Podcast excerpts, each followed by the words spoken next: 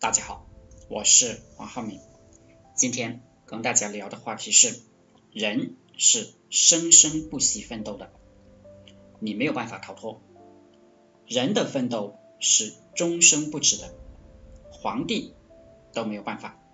无论是山村野人还是达官贵人，他们都被迫奋斗，要么是主动的，要么是被迫的。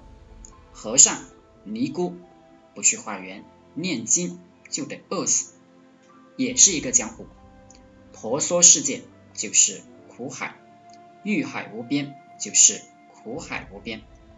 人有欲望就有苦，离苦得乐就得干活，要满足自己的欲望就得干活奋斗。人除非修炼到无欲，所谓无欲则刚。人有七情六欲，你怎么修炼到无欲呢？这只是一个梦想而已。大多数人都为了自己的欲望活着，要么实现欲望，要么受苦。奋斗者不过是在苦中作乐而已。人对什么都不满意，所以才奋斗，才改造这个世界，就有了文明社会。文明也是建立在欲望奋斗中的。你的祖宗要是不奋斗，你早就消失了。说白了，我们都是奋斗者的后代，都是欲望大的人的后代，也就是那些欲望小的人，那些不怎么奋斗的人都被历史淘汰了。以后你还要养男人，养女人，还要养孩子，你不奋斗，让社会教你做人。皇帝不奋斗，分分钟被多成肉酱。